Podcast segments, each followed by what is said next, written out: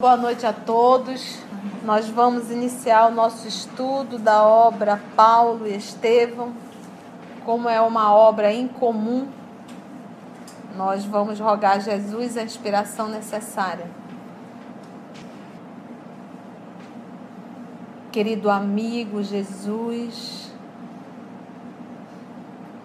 amor de nossa vida,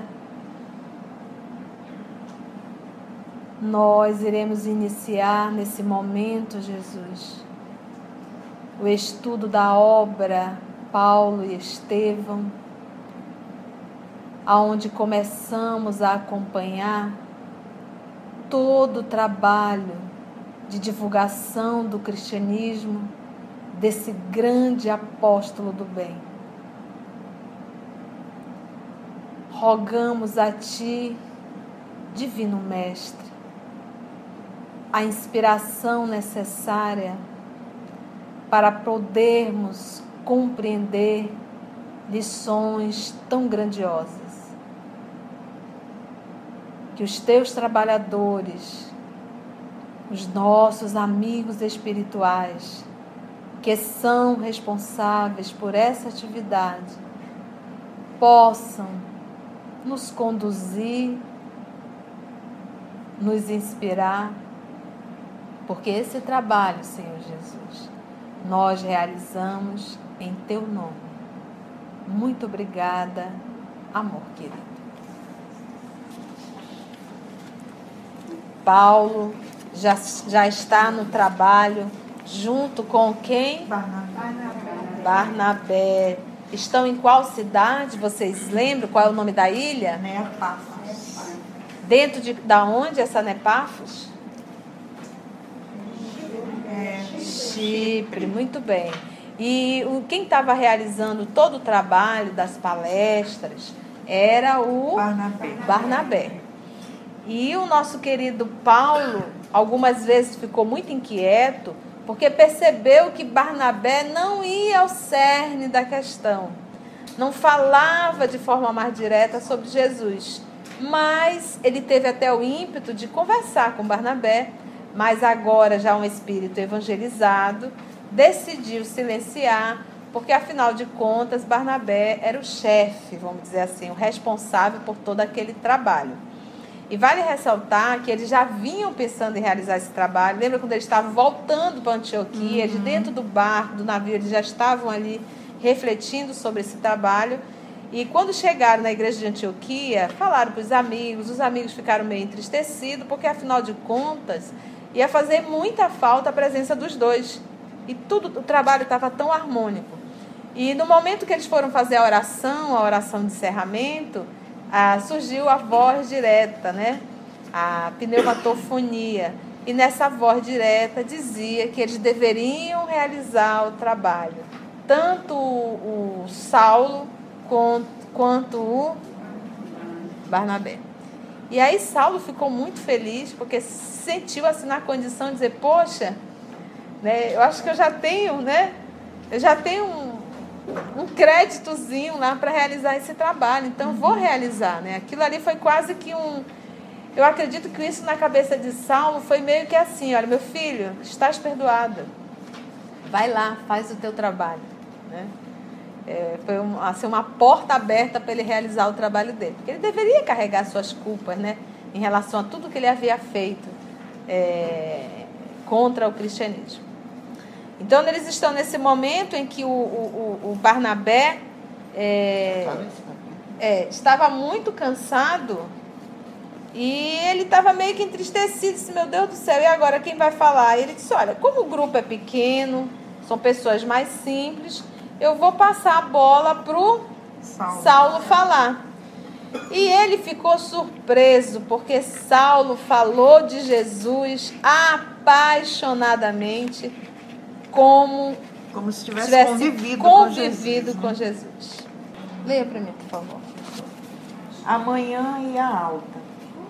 Saulo atendia a numerosos necessitados quando um legionário romano se fez anunciar. Barnabé e o companheiro deixaram os serviços entregues a João Marcos e foram atender. O procônsul Sérgio Paulo Disse o mensageiro solene. manda convidar-nos a visitá-lo em palácio. A mensagem era muito mais uma ordem que simples convite. O discípulo de Simão compreendeu de pronto e respondeu: Agradecemos de coração e iremos ainda hoje. Então vamos lá. Então, só para a gente entender. Ele está dizendo o quê? Foi feito já a palestra, o verbo dele foi inflamado, o verbo de amor. Já no dia seguinte, os, olha, os acontecimentos abalaram a opinião da cidade em peso. Os resultados eram os mais confortadores. Foi quando uma enorme surpresa chegou ao espírito dos dois. Barnabé, né, amanhã ia alta, né? Saulo atendia numer, a numerosos necessitados, porque eles estavam fazendo as curas, foi citado essa semana passada, quando um soldado romano se fez anunciar, dizer, meu Deus, vem bronca. Né? Barnabé e o companheiro deixaram os serviços entregues a João Marcos, que é sobrinho de Barnabé, e foram atender. O procônsul Sérgio Paulo disse ali o mensageiro, solene, né? Manda convidar-vos a visitá-lo em um palácio. O que, que passou na cabeça dele? Pronto. Isso Já não é- chegou é lá um com o Isso é uma ordem, né? né? Que será que aconteceu? A mensagem era muito mais uma ordem que simples convite. O discípulo de Simão compreende- é, compreendeu de pronto e já respondeu, que aí foi o Barnabé. O ex-rabino estava confuso. Quem é o ex-rabino? Saulo. Não só o conteúdo político do fato surpreendia-o sobremaneira, em vão procurava recordar-se de alguma coisa. Sérgio Paulo não conheceria alguém com esse nome? Buscou relembrar os jovens de origem romana do seu conhecimento. Afinal, veio-lhe à memória a palestra de Pedro sobre a personalidade de Estevão e concluiu que o procônsul não podia ser outro senão o salvador do irmão de Abigail. Vocês Foi lembram? Exatamente ele, é, que ele estava lembra da do Sérgio galera Paulo? romana, né? Lembra do Sérgio Paulo? Hum, ele que salva Porque, Estevão. além de ser procônsul, ainda com o mesmo nome, é muita coincidência.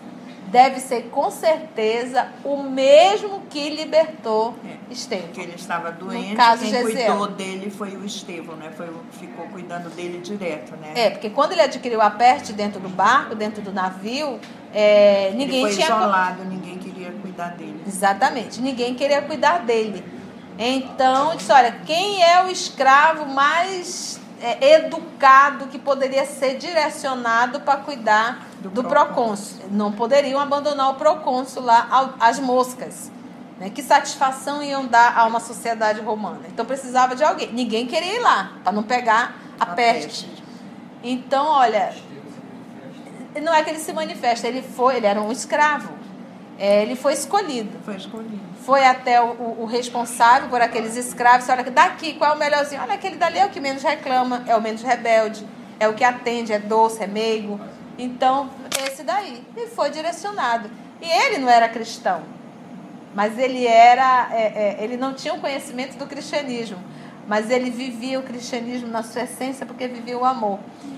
Tudo que a vida presenteava a Estevão, por mais que ele não gostasse, ele aceitava aquilo como um ato de fidelidade a Deus, de respeito a Deus. É assim que o Senhor quer, Pai? Assim vai ser. E eu não vou reclamar ou me revoltar com o que o Senhor está me ofertando. Então, essa era a- vida, sempre a vida de Estevão. Então, se era para remar, eu vou remar sem reclamar. E vou remar muito bem. Vou fazer isso muito bem. É para cuidar agora de um homem que está com uma peste? Eu vou cuidar e vou cuidar muito bem. Então é, é um espírito muito obediente a Deus. muito obediente a Deus. Então ele foi e cuidou muito bem do Sérgio Paulo. Cuidou não pelo Sérgio Paulo, mas cuidou porque ele é fiel a Deus. E sendo fiel a Deus, a gente acaba respeitando o nosso semelhante. Como é que eu posso adorar o Criador se eu não adoro a própria criação dele? E aí ele foi, cuidou muito bem, falou de Deus, porque Sérgio Paulo era um romano, então tinha crença em vários deuses, né? Então falou de um só Deus, ele teve febre altíssima, ele cuidou, se curou, se curou, mas aí Estevão ficou Doente. doente. Para um escravo que se faz, Joga no mar. joga no mar. Então, antes que fizesse isso, ele de forma muito discreta eh, fez com que na madrugada fizesse de conta que tinham jogado, mas em verdade deu um bote, um dinheiro e pediu, eu disse assim, olha, eu não posso interferir, mas pelo menos eu estou te dando uma oportunidade de te salvar, já que você salvou a minha vida. E aí nós sabemos o restinho da história, né? Onde Olha. Estevão foi parar. Ele ele vai já, vai já se surpreender aqui, né? Exatamente. E aí o que, que aconteceu? Paulo, nesse momento, lembrou da história. Olha. Lembrou da história. A palestra de Pedro, né, o diálogo de Pedro sobre a personalidade de Estevão, e concluiu que o procônsul não podia ser outro senão o salvador do irmão de Abigail, é Estevão. Sem comunicar as mínimas impressões a Barnabé, porque Saulo nunca comentou o amor dele com Abigail com ninguém. Só quem sabia realmente, quem soube desse drama foi Abigail, Saulo e Estevão. Porque Abigail também não comentou com ninguém. E obviamente Jesus, né? Mas Abigail também não comentou com ninguém. Gesiel já estava nos momentos finais. E Paulo ficou no silêncio absoluto. Nunca comentou com ninguém. Sem comunicar as íntimas, íntimas impressões a Barnabé, examinou a situação em sua companhia. Quais os objetivos da delicada intimação? Segundo a voz pública, o chefe político vinha sofrendo uma pertinaz, né, um- uma persistente né, enfer- Enfermidade. enfermidade. Olha, então ele está doente. Mais uma vez, Sérgio Paulo adoeceu. Desejaria curar-se, ou, quem sabe, provocar um meio de expulsá-los da ilha, induzido pelos judeus? A situação, entretanto, não se resolveria por o quê? Conjecturas. Ou seja, suposições. Não adianta ficar aqui a gente supondo, vamos esperar Vamos lá para ver de perto. para ver o que é. Incumbindo João Marcos, que aprendizado para João Marcos, hein, gente? De atender a quantos se interessassem pela doutrina, no referente às informações necessárias, necessários, os dois amigos puseram-se a caminho resolutamente, determinados, decididos. Conduzidos através de galerias extensas, foram dar com um homem relativamente moço, deitado em largo divã e deixando perceber extremo abatimento. Magro, pálido, revelando o singular desencanto da vida, o procônsul, que era uma espécie de governador, né? entremostrava, todavia, uma bondade imensa na suave radiação do olhar humilde e melancólico. Não era presunçoso, né? Recebeu os missionários com muita simpatia, apresentando-lhes um mago judeu de nome Bar-Jesus. Um mago judeu. Judeu. Que de longa data o vinha tratando. Sérgio Paulo, prudentemente, mandou que os guardas e servos se retirassem. Apenas os quatro se viram a sós. Sérgio Paulo, Barnabé, Saulo e Bar-Jesus. Em círculo muito íntimo, falou o enfermo com amarga serenidade. Senhores, diversos amigos me deram notícia dos vossos êxitos nesta cidade de Neopafos. Tendes curado moléstias perigosas, devolvido a fé a, inúmero, a inúmeros descrentes, consolando míseros sofredores. Há mais de um ano venho cuidando de minha saúde arruinada. Nestas condições, estou quase inutilizado para a vida pública.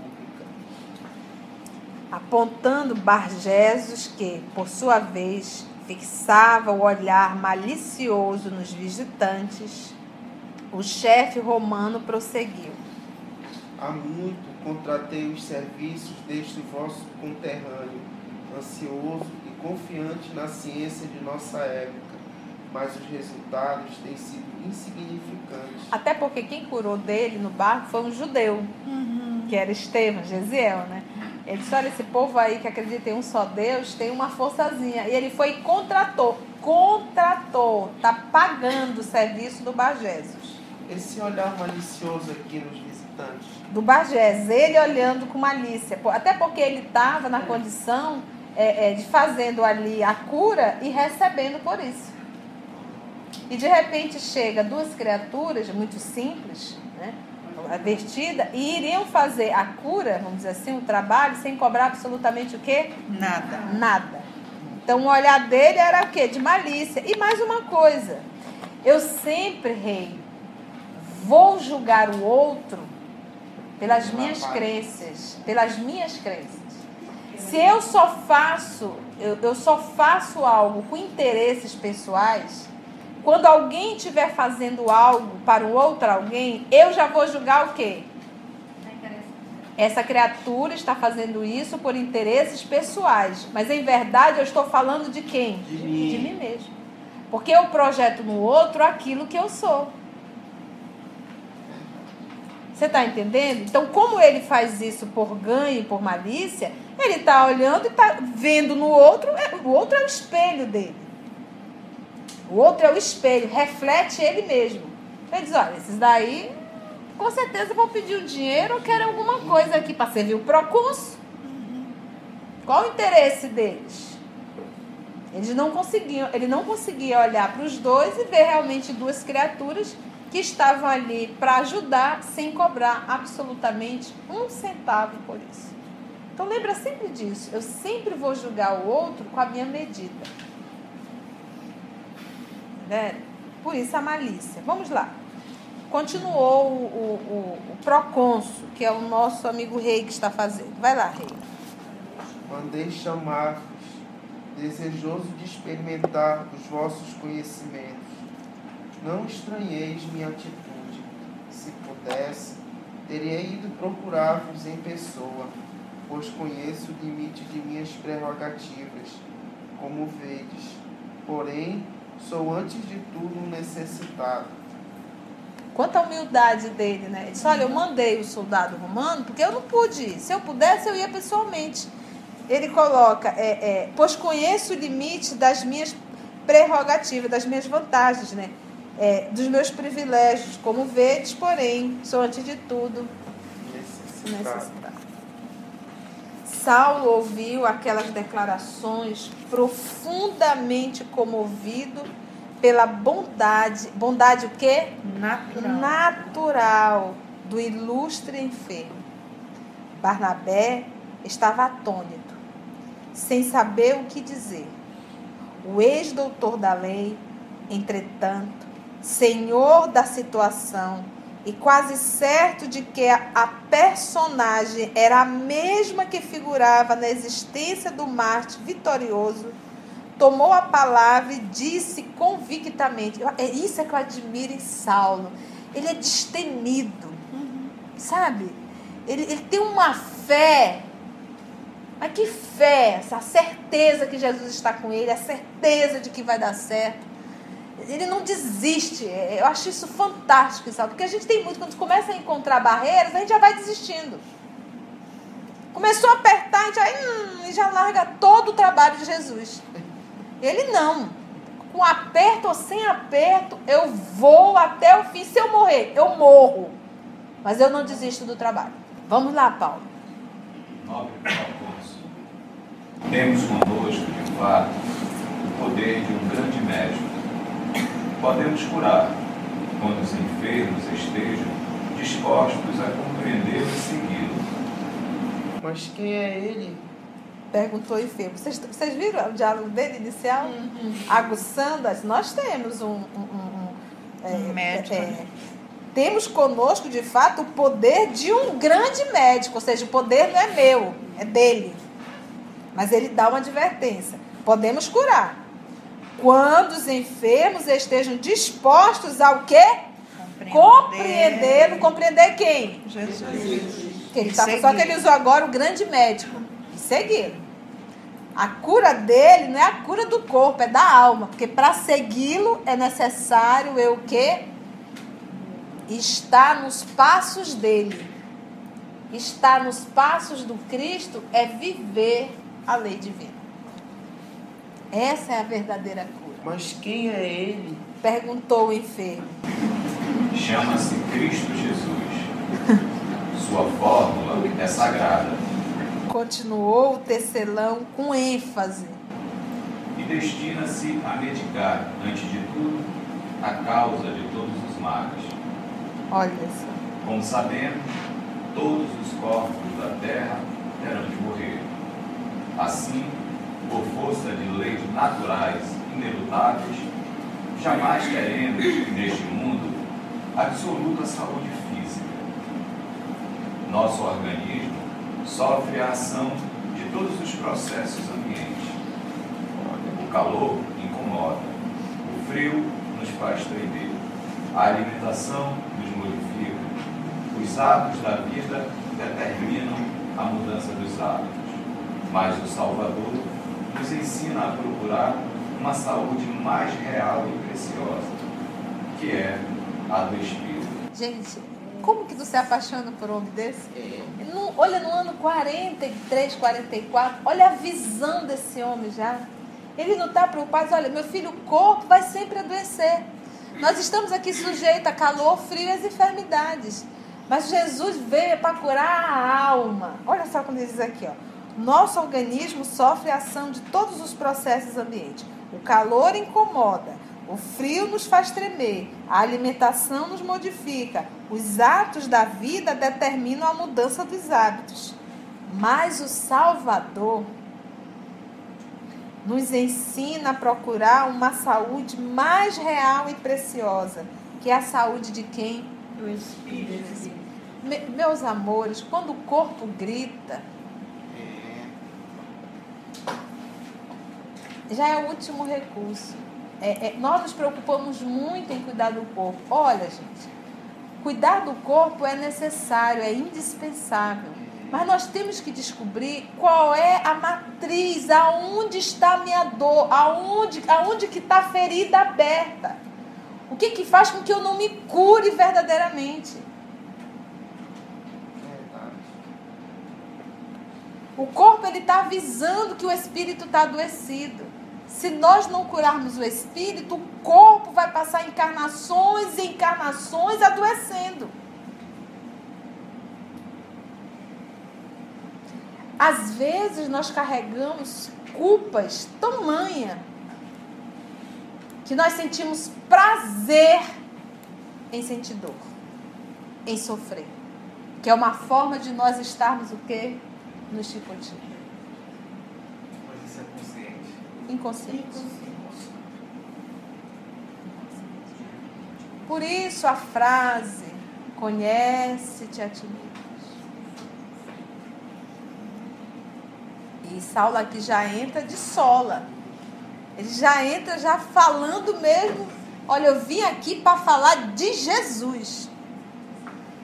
Ele pode ver que ele não roda, não vai no prato, pelas beiradas, não, ele já vai logo no cerne da questão. Quer cura? Eu tenho alguém que pode te curar. O nome dele é esse. Barnabé ainda tá. Possuindo-a, teremos transformado as causas de preocupação de nossa vida Possuindo o quê? Saúde. Saúde do espírito. Possuindo essa saúde, o que que acontece? Saúde do teremos transformado as causas de preocupação de nossa vida. Olha aí. Não adianta curar teu corpo. Se tu adquirir essa cura, pronto, amigo, relaxa. É isso. É, há, enfermidades que são são assim uma parada que Deus faz em alguns filhos né? para dizer bem assim, meu filho, presta atenção que tu anda fazendo da vida. Às vezes a enfermidade é um processo para te tirar às vezes até de dependências físicas, emocionais, químicas, alimentares, porque você fica numa condição de restrita, limitada. Às vezes a enfermidade é aquele espinho na carne, que quando você sai da linha, ela te põe na linha de volta. Por exemplo, a, a gastrite. Você, vou pegar um exemplo sim- simplório.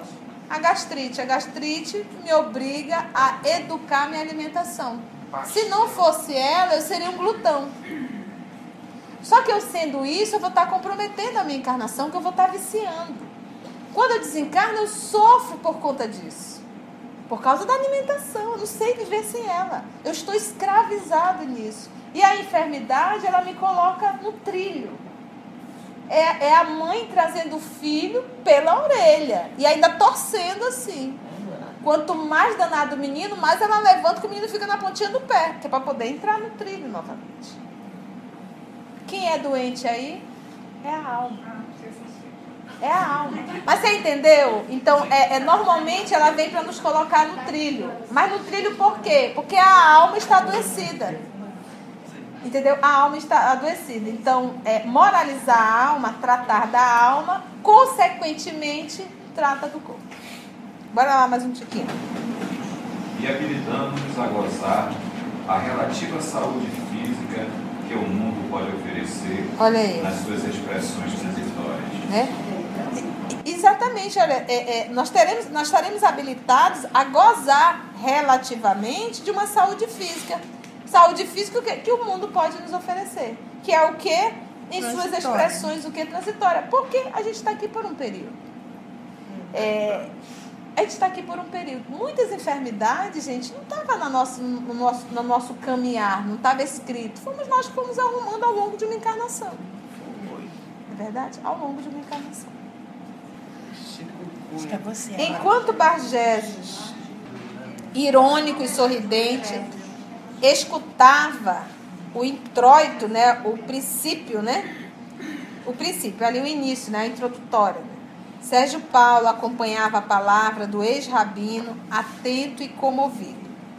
Contudo, como encontrar esse médico Perguntou o procônsul, mais preocupado com a cura do que com a, o elevado sentido metafísico das observações ouvidas. Né?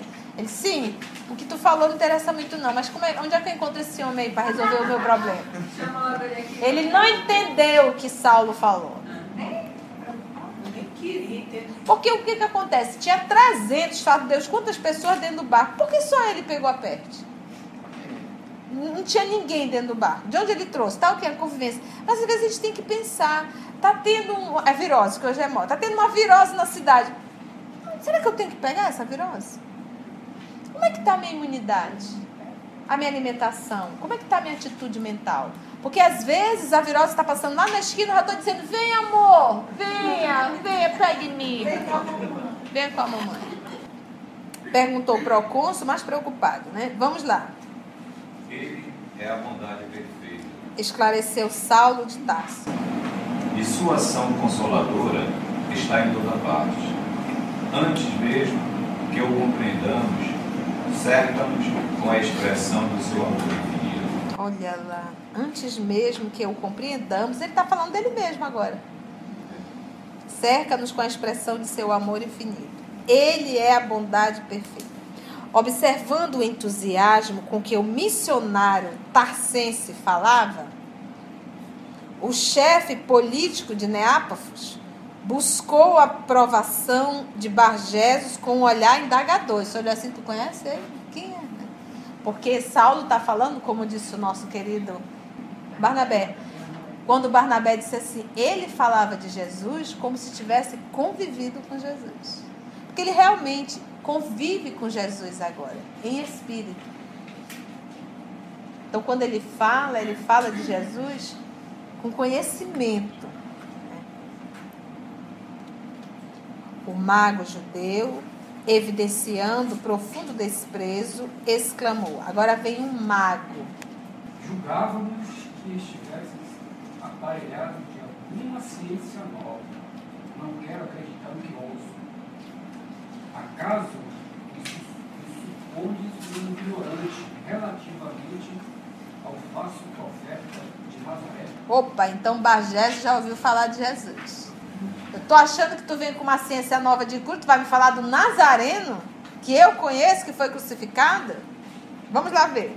Ousas franquear o palácio de um governador em nome de um miserável carpinteiro? Tá vendo como ele conhecia? Esse franquear é abrir, entrar, né? Ousais entrar no palácio de um governador em nome de um miserável carpinteiro. Tu já pensou? Miserável carpinteiro. Vamos ver como caiu isso no ouvido de Saulo. Saulo mediu toda a extensão daquelas ironias, respondendo sem se intimidar. Isso é Saulo. Amigo, quando eu afivelava a máscara farisaica, também assim pensava. Mas agora conheço a gloriosa luz do Mestre, o Filho do Deus vivo. Essas palavras eram ditas, olha como Saulo se evangelizou, hein? Essas palavras eram ditas num tom de convicção tão ardente que o próprio charlatão israelita, e olha, olha, como, é, olha como Emmanuel se refere ao israelita, charlatão, já nos apresentou a fera. O próprio charlatão israelita se fizera pálido, pálido, pálido. Barnabé também empalidecera, ficou também lívido, lívido, lívido. Enquanto o nobre patrício observava o ardoroso pregador com visível interesse. Depois de angustiosa expectativa, Sérgio Paulo voltou a dizer: Não tenho o direito de duvidar de ninguém, enquanto as provas concludentes não me levem a fazer. Olha quanto, né? Quanto senso, né? Né? É, bom senso mesmo. Olha, não posso duvidar até que me prove o contrário. E procurando fixar a fisionomia de Saulo, que ele enfrentava o olhar perquiridor, né? Investigador, serenamente continuou. Falais desse Cristo Jesus, enchendo-me de assombro. Alegais que sua bondade nos assiste antes mesmo de os, o conhecermos. Como obter uma prova concreta de vossa afirmativa, se não entendo o Messias, de que sois mensageiros? Como saber se sua assistência me influenciou algum dia? Olha, eu não conheço como é que ele me influenciou, né? Como saber se ele realmente me influenciou? Saulo lembrou, é aqui, meus amores?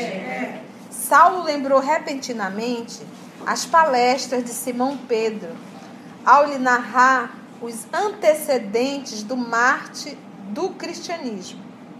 No instante, alinhou os mínimos episódios e, valendo-se de todas as oportunidades para destacar o amor infinito de Jesus, como aconteceu nos menores fatos de sua carreira apostólica, sentenciou com singular entono, altivez. Olha o que, que ele fez, o cidadão perguntou o quê? Tá, se Jesus está sempre cuidando da gente sem eu conhecê-lo, me mostra o momento que ele cuidou de mim.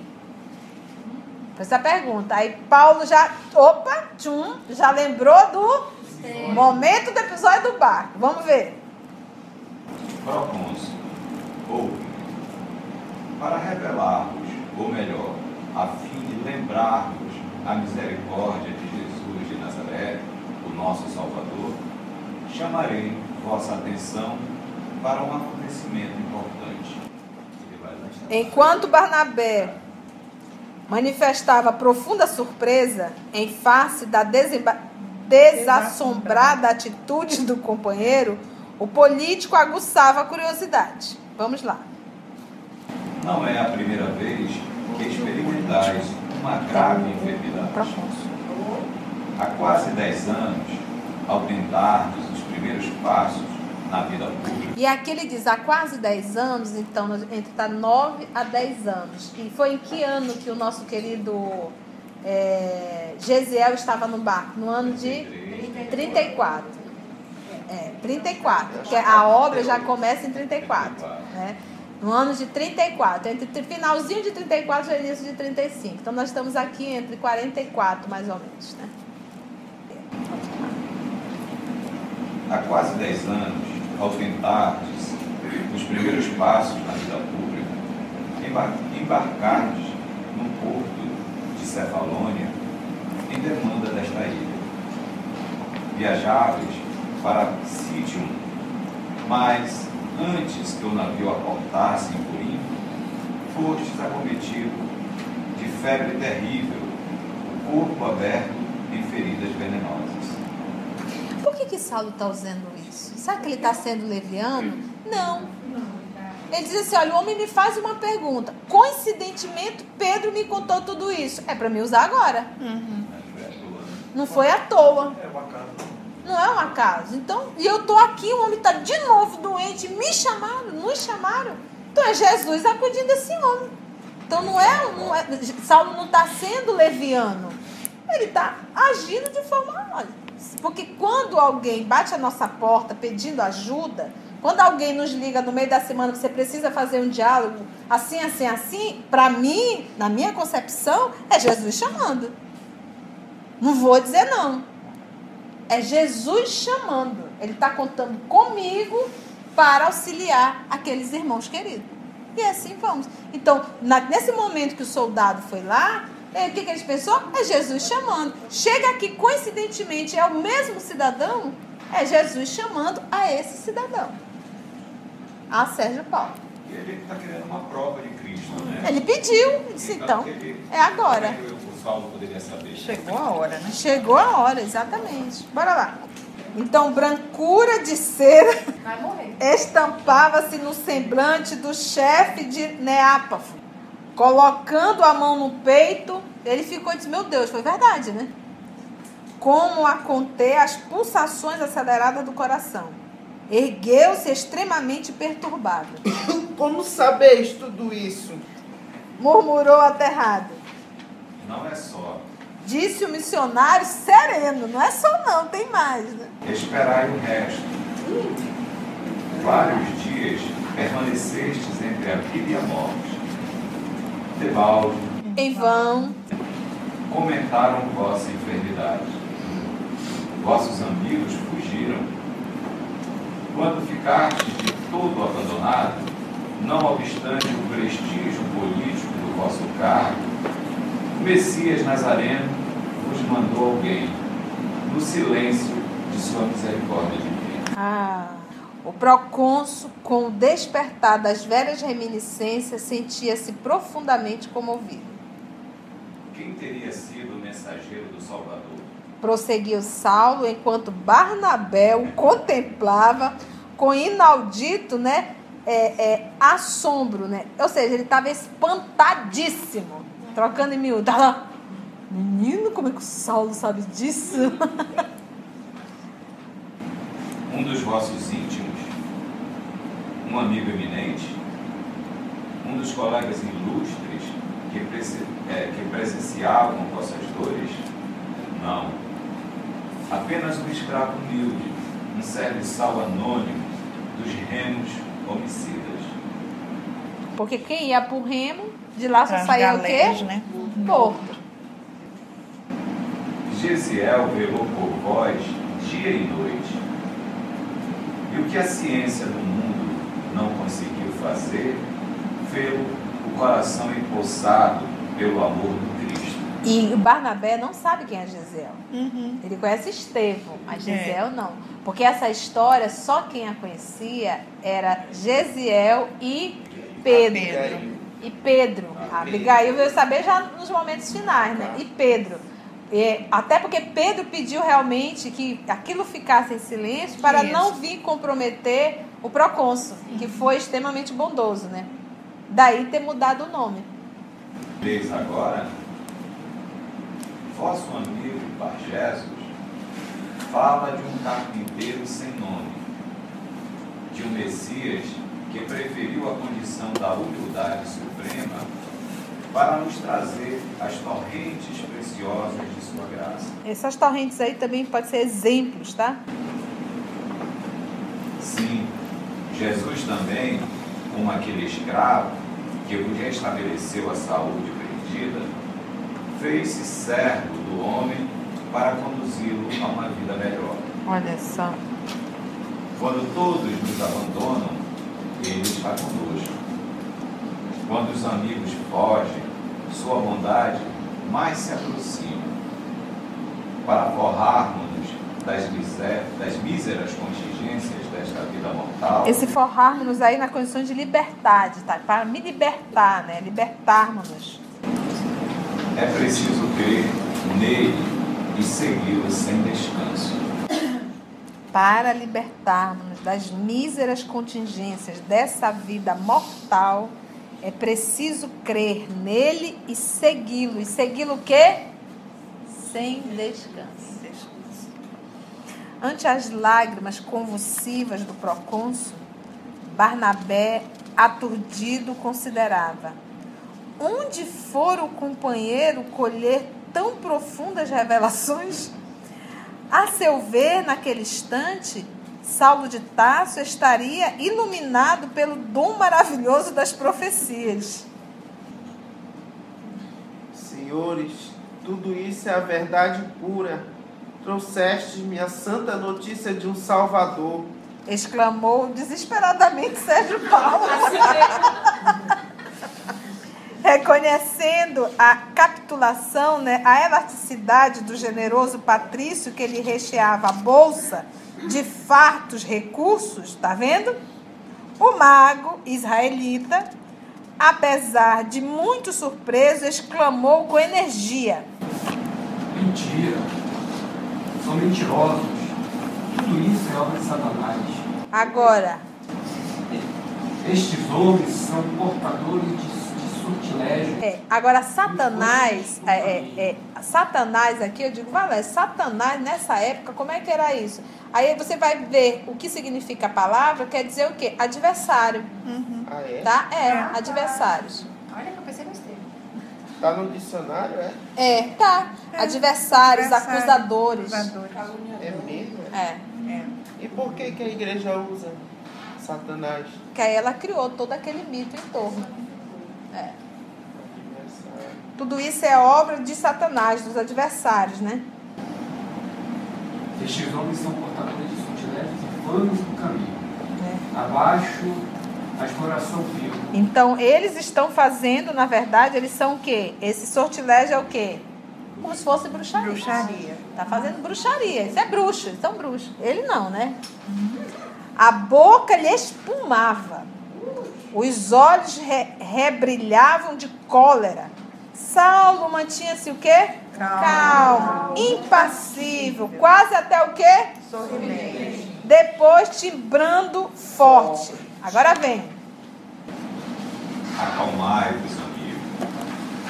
A fúria não é amiga da verdade e quase sempre esconde inconfessáveis interesses. Acusai-nos de mentirosos, mas nossas palavras não se desviaram uma linha da realidade dos acontecimentos.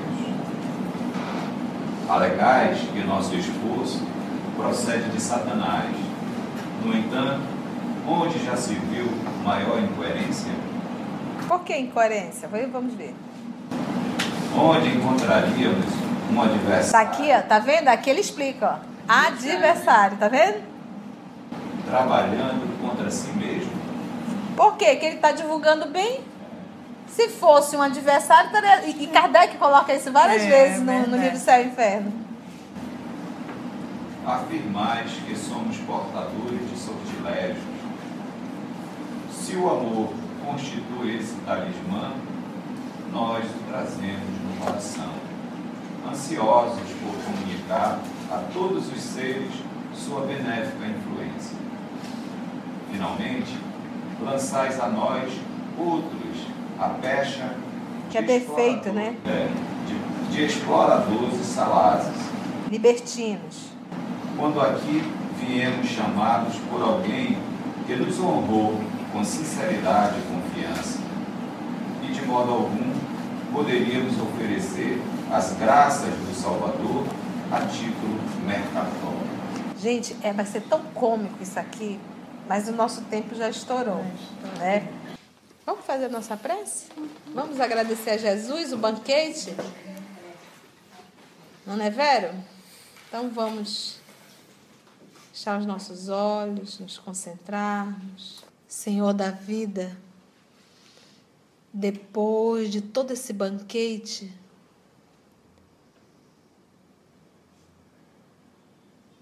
o momento é só de agradecimento, Jesus. Muito obrigada pelo livro que nos conta e que nos esclarece. Muito obrigada, Jesus, pela inspiração que nos foi dada. Muito obrigada, Jesus, pela presença dos amigos espirituais. Iremos sempre te rogar, Jesus, nos dá força para corrigir o mal que habita ainda em nossas atitudes. Nos ajuda, Senhor Jesus, a viver para ti e em ti. Nos ajuda, Senhor Jesus, a sairmos da acomodação doentia e começarmos a nos movimentar em direção a Ti. Muito obrigado, amor de nossa vida, e muito obrigado a todos vocês, amigos espirituais.